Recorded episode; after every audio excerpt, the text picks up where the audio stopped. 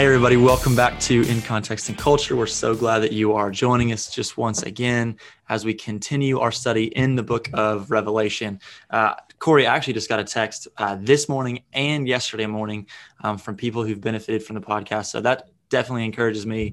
I know you've shared with me someone from your church who's been listening and sharing uh, the, our podcast. And so uh, it's just a huge encouragement that people are benefiting from uh, our study and studying along with us. Um, so thank you for tuning in, continuing to do so. Uh, we are in chapter two still in the book of Revelation in our section on the seven churches. Uh, this section on the seven churches, just as a reminder, is uh, John writing to seven uh, churches across Asia Minor that are real churches, and yet they do represent uh, churches even that exist today that follow Christ. It was written to those churches, but it is most certainly for us as is all the rest of Scripture. And in these seven letters, Christ gives a personal and a practical message for local congregations that are enduring persecution to hear and heed. And he does so with five parts in each letter that you normally see. Uh, the first is a characterization of Christ. It tells us something about Christ, particular to the church's context and what they're enduring. Second, it gives a commendation of what they're doing well. Third, a critique of what they're not doing well. And then oftentimes for a command uh, and what they need to do. Lastly, and a call, a, call to conquer and the uh, to, to call to remain faithful. And uh, by being faithful, they will have eternal life with the Lord. So we're at the church um, called Thyatira. Um, I'm sure you might pronounce that differently than I do. Uh, how do you say that church? I'm I'm with you, man. Thyatira. Sure. Yeah, Thyatira. So why don't you read for us, Corey, verses 18 through 29. We encourage you to follow along in chapter 2. I'll be reading from the English Standard Version. And to the angel of the church in Thyatira write, the words of the Son of God, who has eyes like a flame of fire and whose feet are like burnished bronze. I know your works, your love and faith and service and patient endurance and that your latter works exceed the first. But I have this against you, that you tolerate that woman Jezebel, who calls herself a prophetess, and is teaching and seducing my servants to practice sexual immorality and to eat food sacrificed to idols. I gave her time to repent, but she refuses to repent of her sexual immorality. Behold, I will throw her onto a sick bed, and those who commit adultery with her I will throw into great tribulation, unless they repent of her works and I will strike her children dead. And all the churches will know that I am he who searches mind and heart, and I will give to each of you according to your works. But to the rest of you in Thyatira, who hold who do not hold this teaching, who have not learned what some call the deep things of Satan, to you I say, I do not lay on you any other burden. Only hold fast what you have until I come. The one who conquers and who keeps my works until the end, to him I will give authority over the nations, and he will rule them with a rod of iron. And when earth, as when earthen pots are broken in pieces, even as I myself have received authority from my Father, and I will give him the morning star. He who has an ear, let him hear what the Spirit says to the churches. So here we're uh, going to jump right into this church in Thyatira, and I think it's important for us to to know a little bit about um, Thyatira and the fact that um, there were uh, they were very prevalent in metalworking. They were prevalent in um, oh gosh, what is the other thing here that is addressed? The um, they're tradespeople, right? They had trade guilds. Yes, thank, thank, thank you. Yeah, you they, they, they were dyeing fabrics and all those kind of things, and so they had these trade guilds uh, that people would be. Um, there would be a lot of pressure on these believers to be a part of, uh, and if they wanted to continue to be a part of the economy in this city, um, it would be very important for them to be a part of these trade guilds, and so that's going to come into some uh, some prevalence here as we as we read through this but as we're thinking about um, who Christ has revealed himself to be here, uh, just jumping right into who, um, what it says about Christ. It says the words of the Son of God. That's the only, this is the only letter in which Christ reveals himself as the, the words of the Son of God. That self designation, the Son of God. This is the only one of those letters that he does that in. And I think that's important because there were a couple of temples there dedicated to the sons of Zeus that they would worship. But also, I think considering the whole letter and what he says at the end about um, those who conquer will be given authority to rule with a rod of iron, and and they will um, break as when earthen pots and broken pieces. Um, that I believe all of this is a reference back to Psalm chapter two, um, where where Christ is given authority and says, "Kiss the Son unless he be angry with you." And so I think all of that uh, language of the Son of God is a reference back to Psalm two, and and also here you have these eyes like a flame of fire, and, and whose feet are like burnished bronze these eyes like a flame of fire obviously go back to the reference here in chapter one of who christ has revealed himself to be. But i want you to think about what fire does in the context of this city of thyatira and fire purifies. And that they would have used fire um, to purify the metal that they would be forming in this bronze industry that they had. And so uh, this flame of fire, Christ has eyes like flame of fire, meaning that he will purify his church. And for a church that is caught in the midst of idolatry and sexual immorality, that is an that is a very uh, striking image to have right here at the beginning. That that Christ is going to purify this church. Um, additionally, the, whose feet are like burnished bronze. Uh, it's interesting to me that that this word for burnished bronze. This is the only place in all of Greek literature that this term is used. So, like, not anywhere else in the Bible, not anywhere else in Greek literature, but this term about burnished bronze is only used here.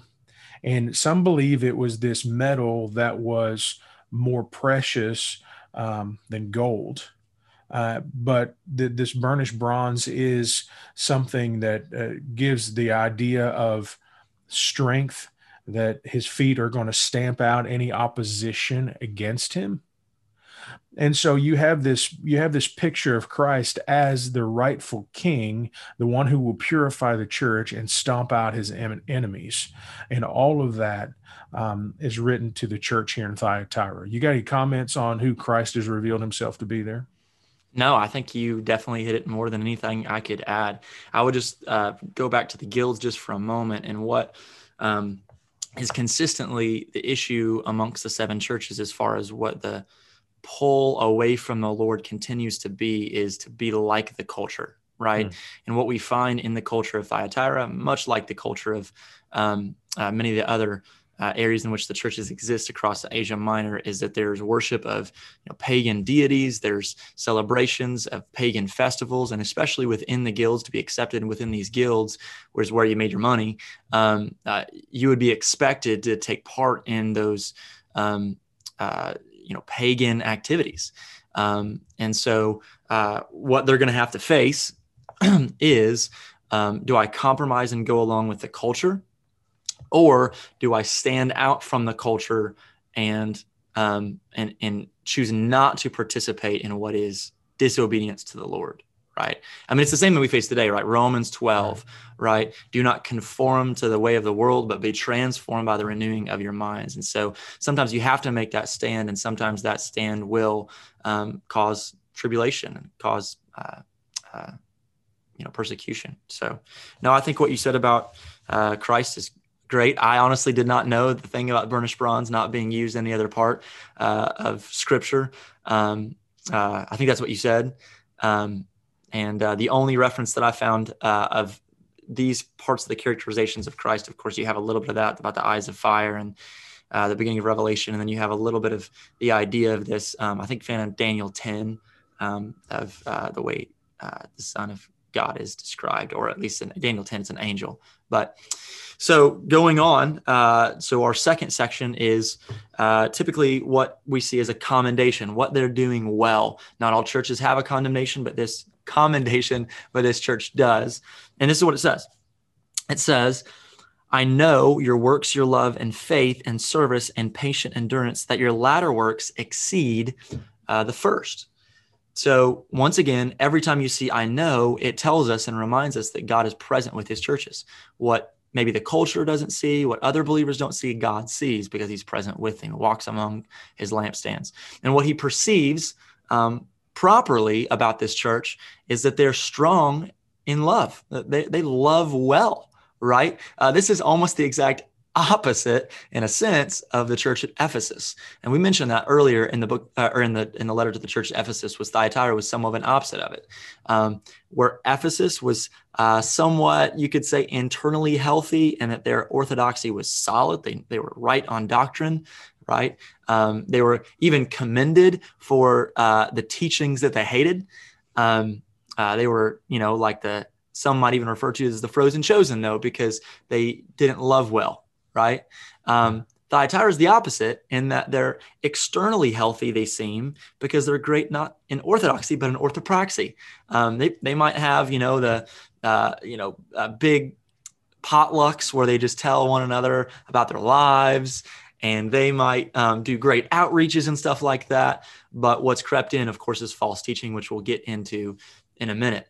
Um, we, we ought to be careful not to say, oh, Thyatira had it right or oh, Ephesus had it right. Both had issues, and the issues were either in the matter of holding fast to the word of God and obeying practically the word of God. And we ought to learn from both of them. Typically, what we'll do is the church that we identify most with, you know, maybe we're like really headstrong and have great doctrine. Um, we'll say, oh, Ephesus had it going on, and it, it wasn't a, that big of a deal that they struggled with um, uh, loving one another, right? If your if your church tends to be a little bit more like Thyatira, sometimes you might say, oh, we are just like Thyatira in the sense that we love well, and you know, it's not a too big of a deal, but we also really struggle with having good doctrine. Um, and I think what the letters to the churches of Revelation teach us us is that hey, you must hear the words of God and heed them. You must listen to them and obey them. It's not enough to know the words of God, but to practice them. And if you practice them, also know them so you know what not to practice. Both sides are equally incredibly important, right? And both churches fail in in in um, and fall short in ways that they, that they don't um, uh, uh, prioritize. So, anything you would say to that, to what he says they do well? Yeah, I do, I do think there's always a uh, a danger of spiritual pride mm-hmm. entering the church, and so like you you think you're doing okay, and so you don't need to um, don't need to look at the areas in which uh, you need to improve. Uh, but also on the opposite side of that, you also have people in churches that just think that that everything is bad, like they're their own worst critic. And so I think one of the encouragement here, one of the encouragements is is that in verse 19, even though you've got more talking about the things that are going wrong in the church, you do have some some evidence of spiritual maturity in this church because it says that your your latter works exceed the first. Mm. And so like they, they there is a there is a trajectory of growth. They're they're not perfect. They've got things they've got to work on definitely. But there is some things that they are doing right and so spiritual pride can manifest itself in thinking i don't need any help or spiritual pride can manifest itself in self-deprecation where you say gosh i'm i'm doing terrible and, and nothing can help me as if god couldn't improve you and then you see here that the latter works have exceeded the first. And so I think that's important for us to remember is that whenever whenever you receive criticism, whenever you receive uh, rebuke, even as Christ is rebuking this church later in the letter, not everything is terrible, not everything is bad. There is some there is some light there, and it's the light of God's glory that's that is transforming them. Yeah, yeah, I think that's a great thing to point out, right? Because uh, it's it's good to hear from the Lord, not only um, assurance that we're His, but an affirmation that we are progressively being sanctified, that we're looking more and more like Him. And as you mentioned, He He lists I think is it four things here: love, faith, service, and patient endurance, in which they're all growing in. Right? I would assume that their works that are better have something to do with those four things He's mentioned. Yeah. Right? Um, no, I think that's I think that's super great um, because uh, without taking too many much time on this, um, we are all um, progressively growing more and more like Christ in the church. And we ought to examine every area in which we ought to grow more and more like Christ. And this is an area that he's about to mention that was unexamined, right? Mm-hmm. Um, that they needed to grow in. So, what's that area? Let's look at the critique. Um, you want to read those verses that list the things that they're not doing well? Sure. Um, but I have this against you that you tolerate that woman Jezebel, who calls herself a prophetess and is teaching and seducing my servants to practice, practice sexual immorality and to eat food sacrificed to idols. You want me keep going or just right there? I mean, we we may want to just stop there for a minute. I mean, I think okay. y- you have the critique going all the way to basically what he's going to do, um, that he's going to basically kill her children.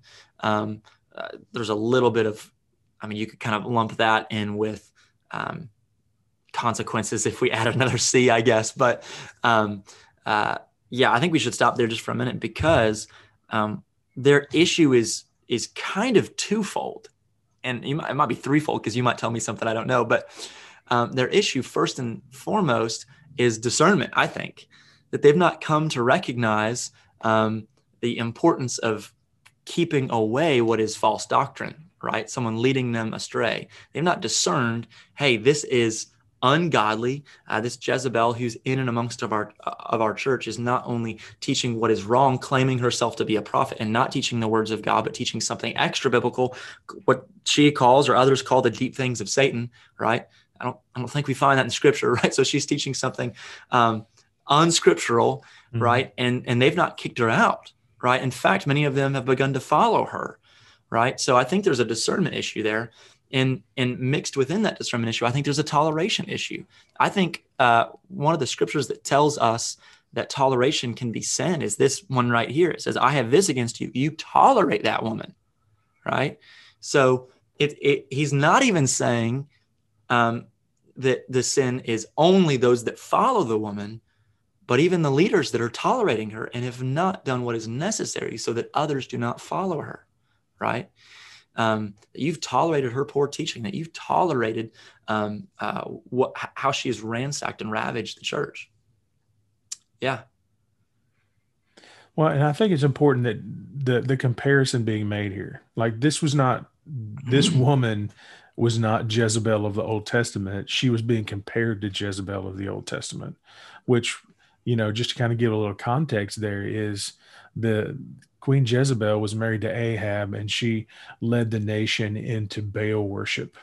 And so the, the consequences of Ahab being led into Baal worship was that by the time you get Elijah confronting the prophets of Baal on Mount Carmel, there are 400 prophets of Baal in Israel. So, like, these are not just. And even people, more followers of Baal amongst Israel. Yeah, yeah. So like these thousands. aren't just people that are saying, "All right, I'm going to bow down to Baal." Like these are people that are propagating the message of Baalism, and so the the tolerance in the church would lead to not only um, this woman teaching something incorrectly, it would lead to others being led to teach that very thing as well.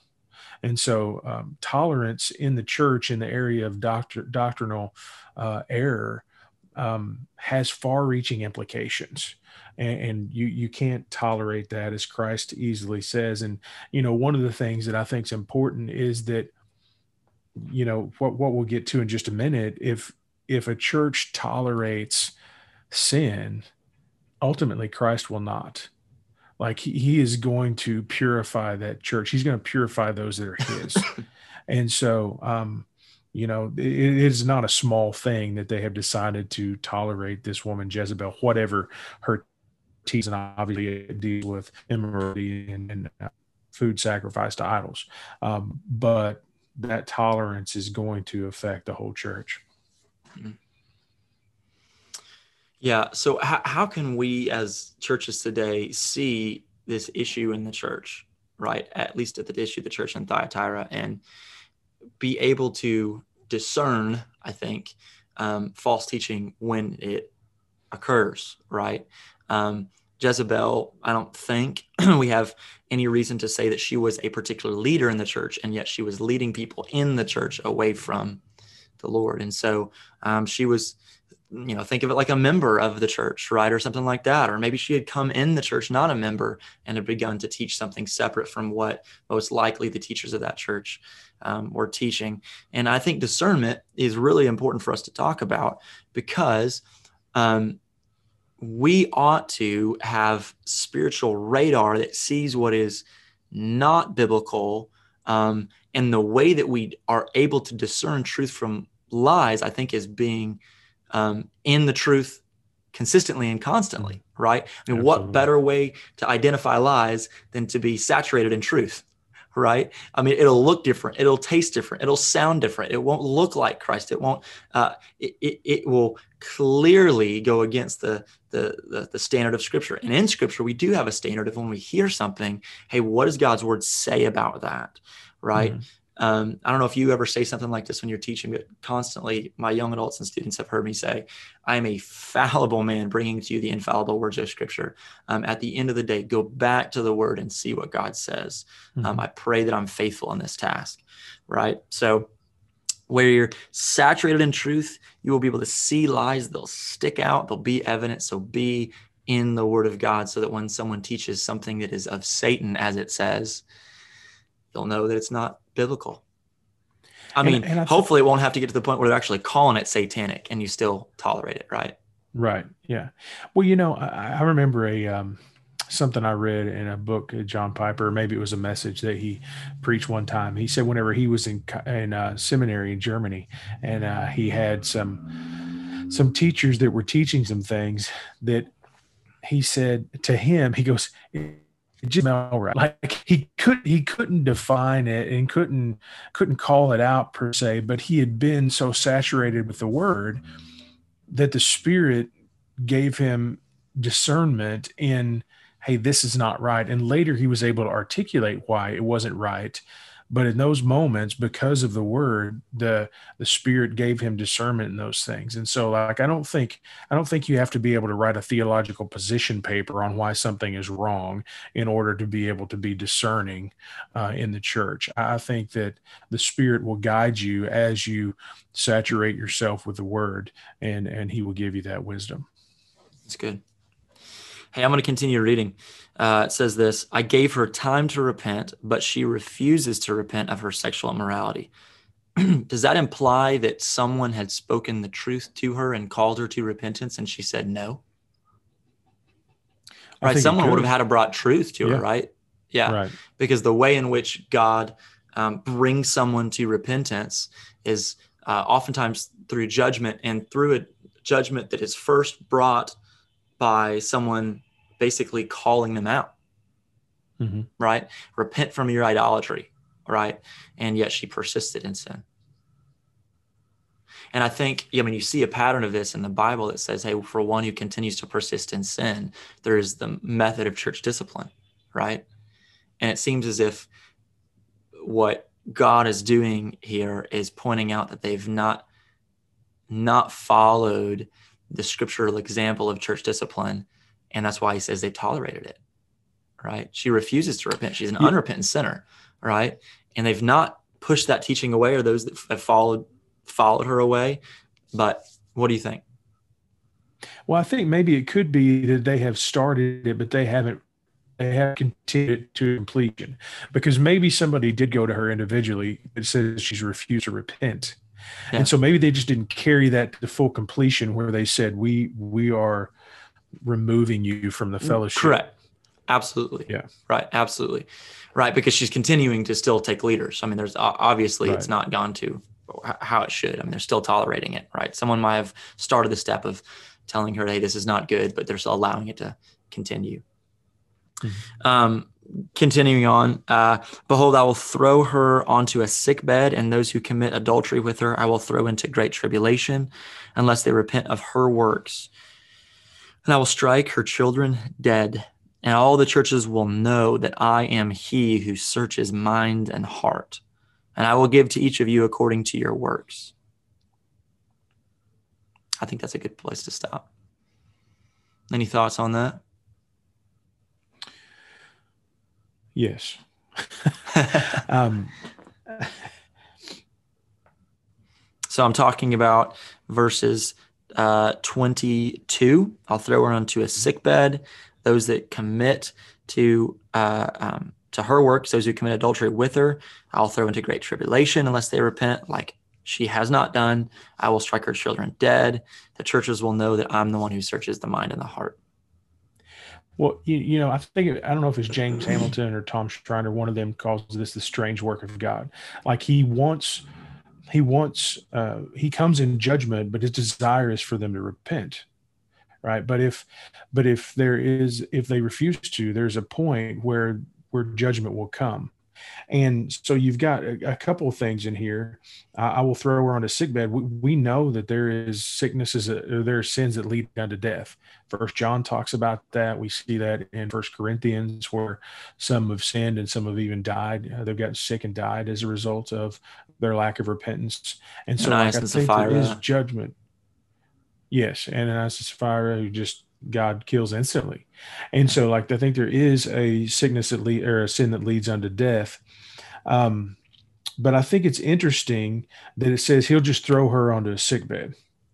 And then you have this progression that happens because because the church wouldn't deal with this fully.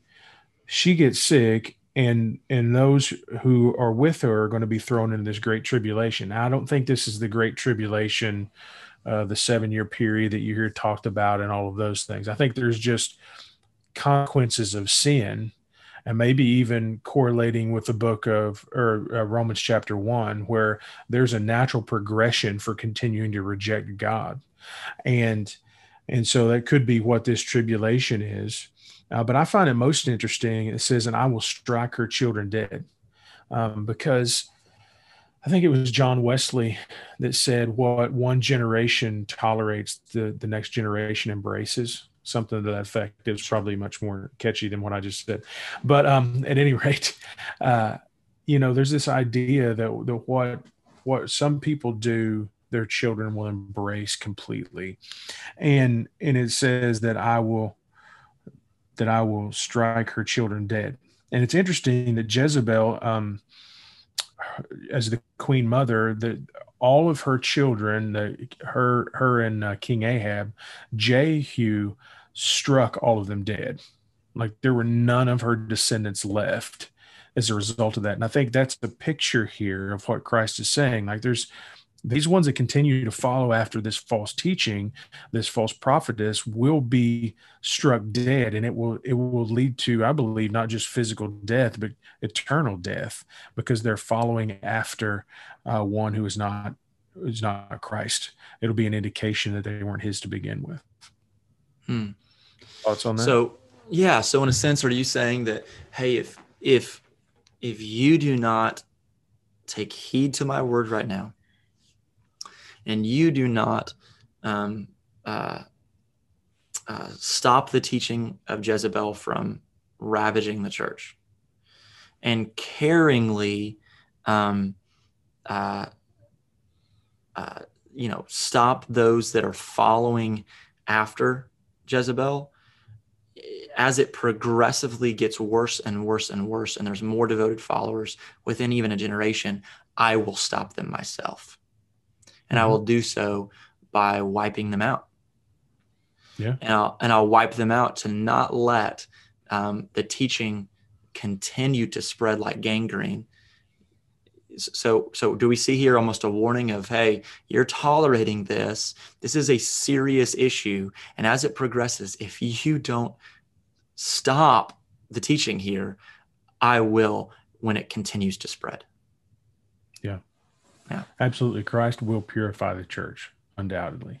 And whether it takes, you know, we, we don't like to think that God would bring about about things that would that would cause all kinds of harm to a people but the the truth is he will purify his church he's making for himself a bride uh, to be adorned in white and so um, we need not think it be outside the realm of possibility that God would bring severe consequences for continued sin.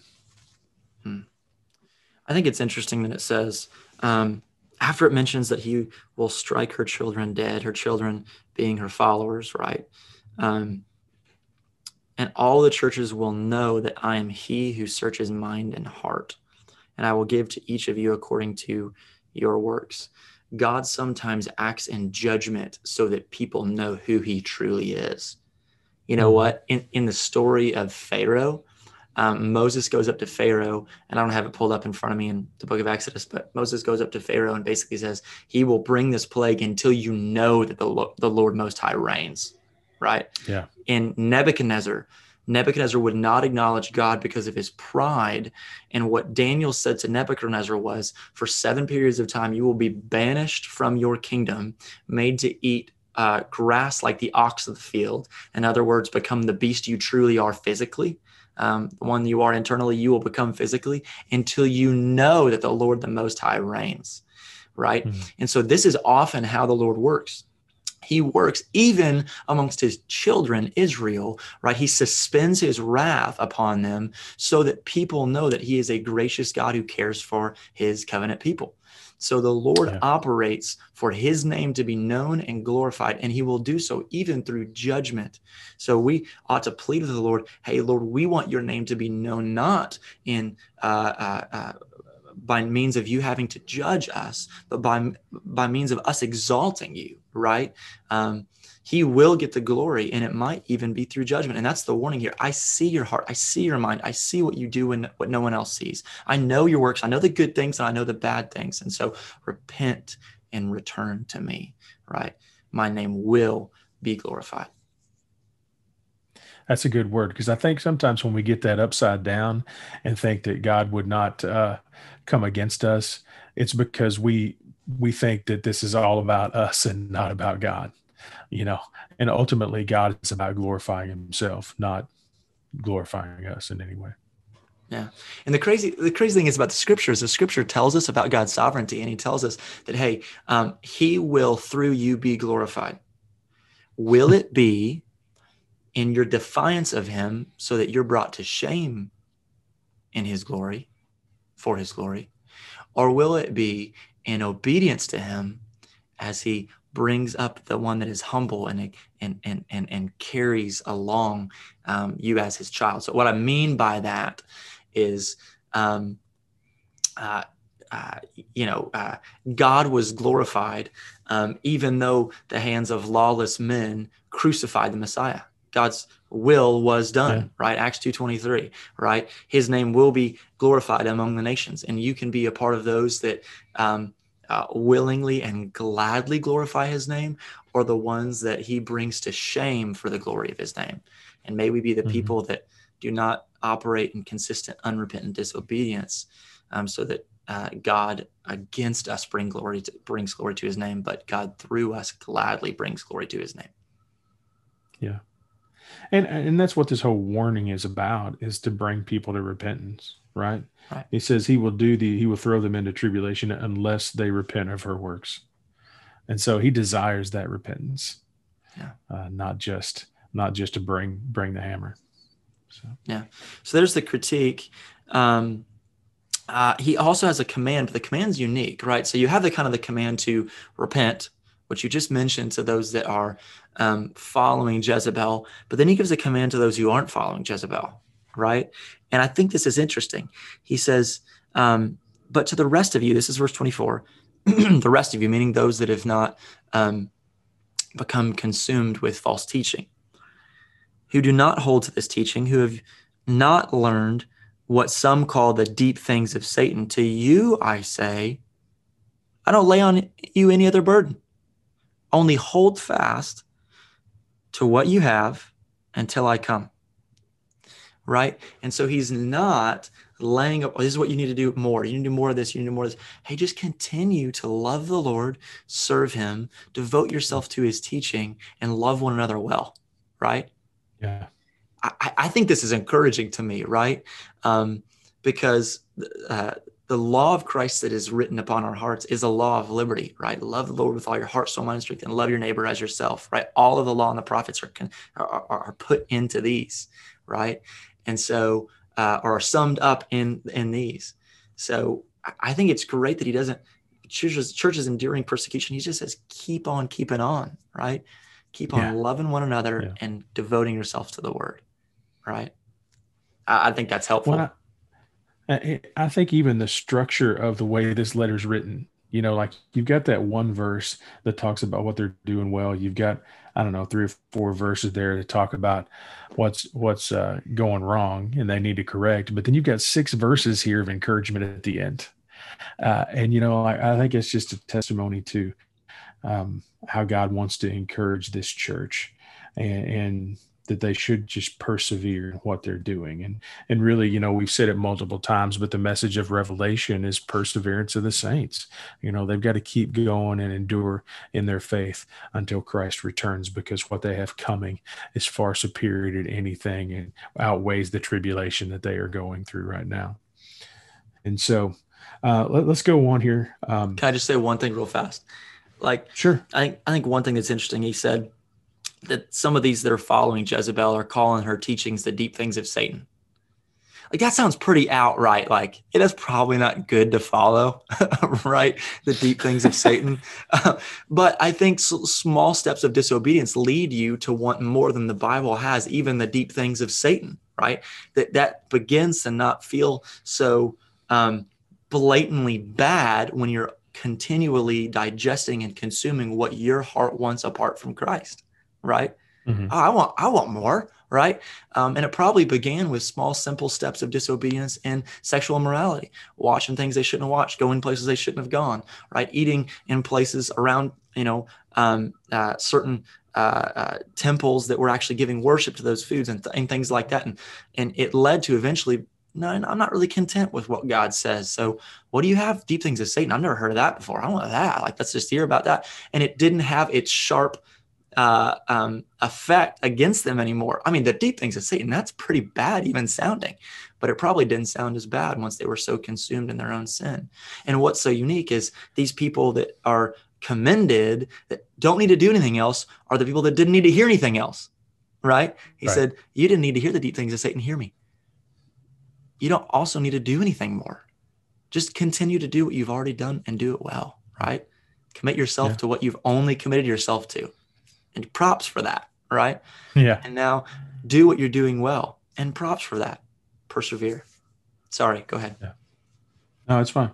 Um, just going to want to wrap us up here with the with the uh, the one who conquers at the end here. The one who conquers and who keeps my works until the end. To him I will give authority over the nation over the nations, and he will rule them with a rod of iron, as when earthen pots are broken in pieces even as I myself have received authority from my Father, and I will give him the morning star. So, a few things here. Um, one is Christ is the one who has authority. I mentioned Psalm chapter two earlier, and I think I think that's important for us to go back to because this shows Christ is having the rightful the right to rule. He is the rightful king, and so he has authority over all things, over the nations, and and they will rule as a result of his rule. They conquer as a result of his conquering. It's not as if they are doing this on their own as a result of what he has already done. And so by the by virtue of the fact that they have put their faith in him, then they will conquer and they will rule as well. Um, and so like I, I don't think that they're that Christ is saying, all right, now if you just endure, you get to punish all of your enemies, and that's your motivation. Um, because somebody could look at that and say, um, well, if I'm going to rule them with a rod of iron, I'm the one that's going to take vengeance. No, Christ is the one that's going to take vengeance on his enemies, and we, by virtue of being in Him, uh, have that have that joint rule with Him and reign with Him. Um, additionally, I would say that it says here, "And I will give him the morning star." Now, if you think back in the book of Philippians, uh, where Paul tells them not to grumble and complain, and, and by being so, they will shine like stars uh, in this crooked and twisted generation. But what is the morning star? Well, the morning star is one that outshines all other stars. The morning star is the sun that rises in the morning. And this is, I believe, this is a reference to Christ himself. And so the morning star is Jesus and so your reward, as we have said over and over and over again, is not just the other things about heaven, it's Christ. Always yeah. Christ is the reward. And, yeah, we, we, we you know, he's, he's, like he's going to outshine every little bitty star. Like there'll be no Right. glory for us. It'll all be for him. And so what were you saying? Now, yeah, we've just joked at like, hey, you'll get the tree of life. I get a tree or the fruit of the tree of life, right? I get a stone. I get a stone. No, you get Jesus, right? And and you mentioned Philippians chapter two. You mentioned the Son, uh, but uh, I think Revelation 22 gives us even more clarification as well to this morning star. Is what it Yeah. says. Revelation 22, 16. I, Jesus, have sent my angel to testify to you about these things for the churches, right? Which is the letters we're re- reading about right now. Yeah. I am the root and the descendant of David, the bright morning star, right? Yeah. And so the the goal of the Christian life is to persevere, not so that you get what Christ gives, but that you get Christ, right? And you Yeah. get him for all eternity. And so yeah, I mean, you just said everything that I was going to say is basically um, the the one who conquers, which is not one who takes up the sword and beats everybody up or kills everybody or goes to war in the sense of physical warfare, but the one who keeps the sword, as in the sword of the, the, the word of God, um, holds fast to its message, right, is faithful throughout time, and that person gets the Lord, right, forever. Yeah. That's the goal, right? That is a great way to conclude today. Um, Sounds you know, the, it says, "He who has an ear, let him hear what the Spirit says." to The churches. So hopefully, everybody will um, take what the Scripture has said to us today, and uh, will will uh, really take that to heart and um, allow God to transform it. So, why don't you uh, say a prayer for us to close us today? We thank you for this day. We thank you for time in your word together. We thank you for um, in providence that you have provided us uh, internet and that we can distribute. Lord, we pray helpful resources such as this one so that people can open up their word and just, um, Lord, study it. Lord, we pray that we have been faithful in study. We pray that you would guide us into all truth as your spirit um, leads us. In Jesus' name we pray. Amen. Well, as Trent said at the beginning, we are hoping that this uh, is beneficial to you all. And we just thank you so much for joining us each week. And um, I pray that God blesses you through his word this week as you study it. See you next time.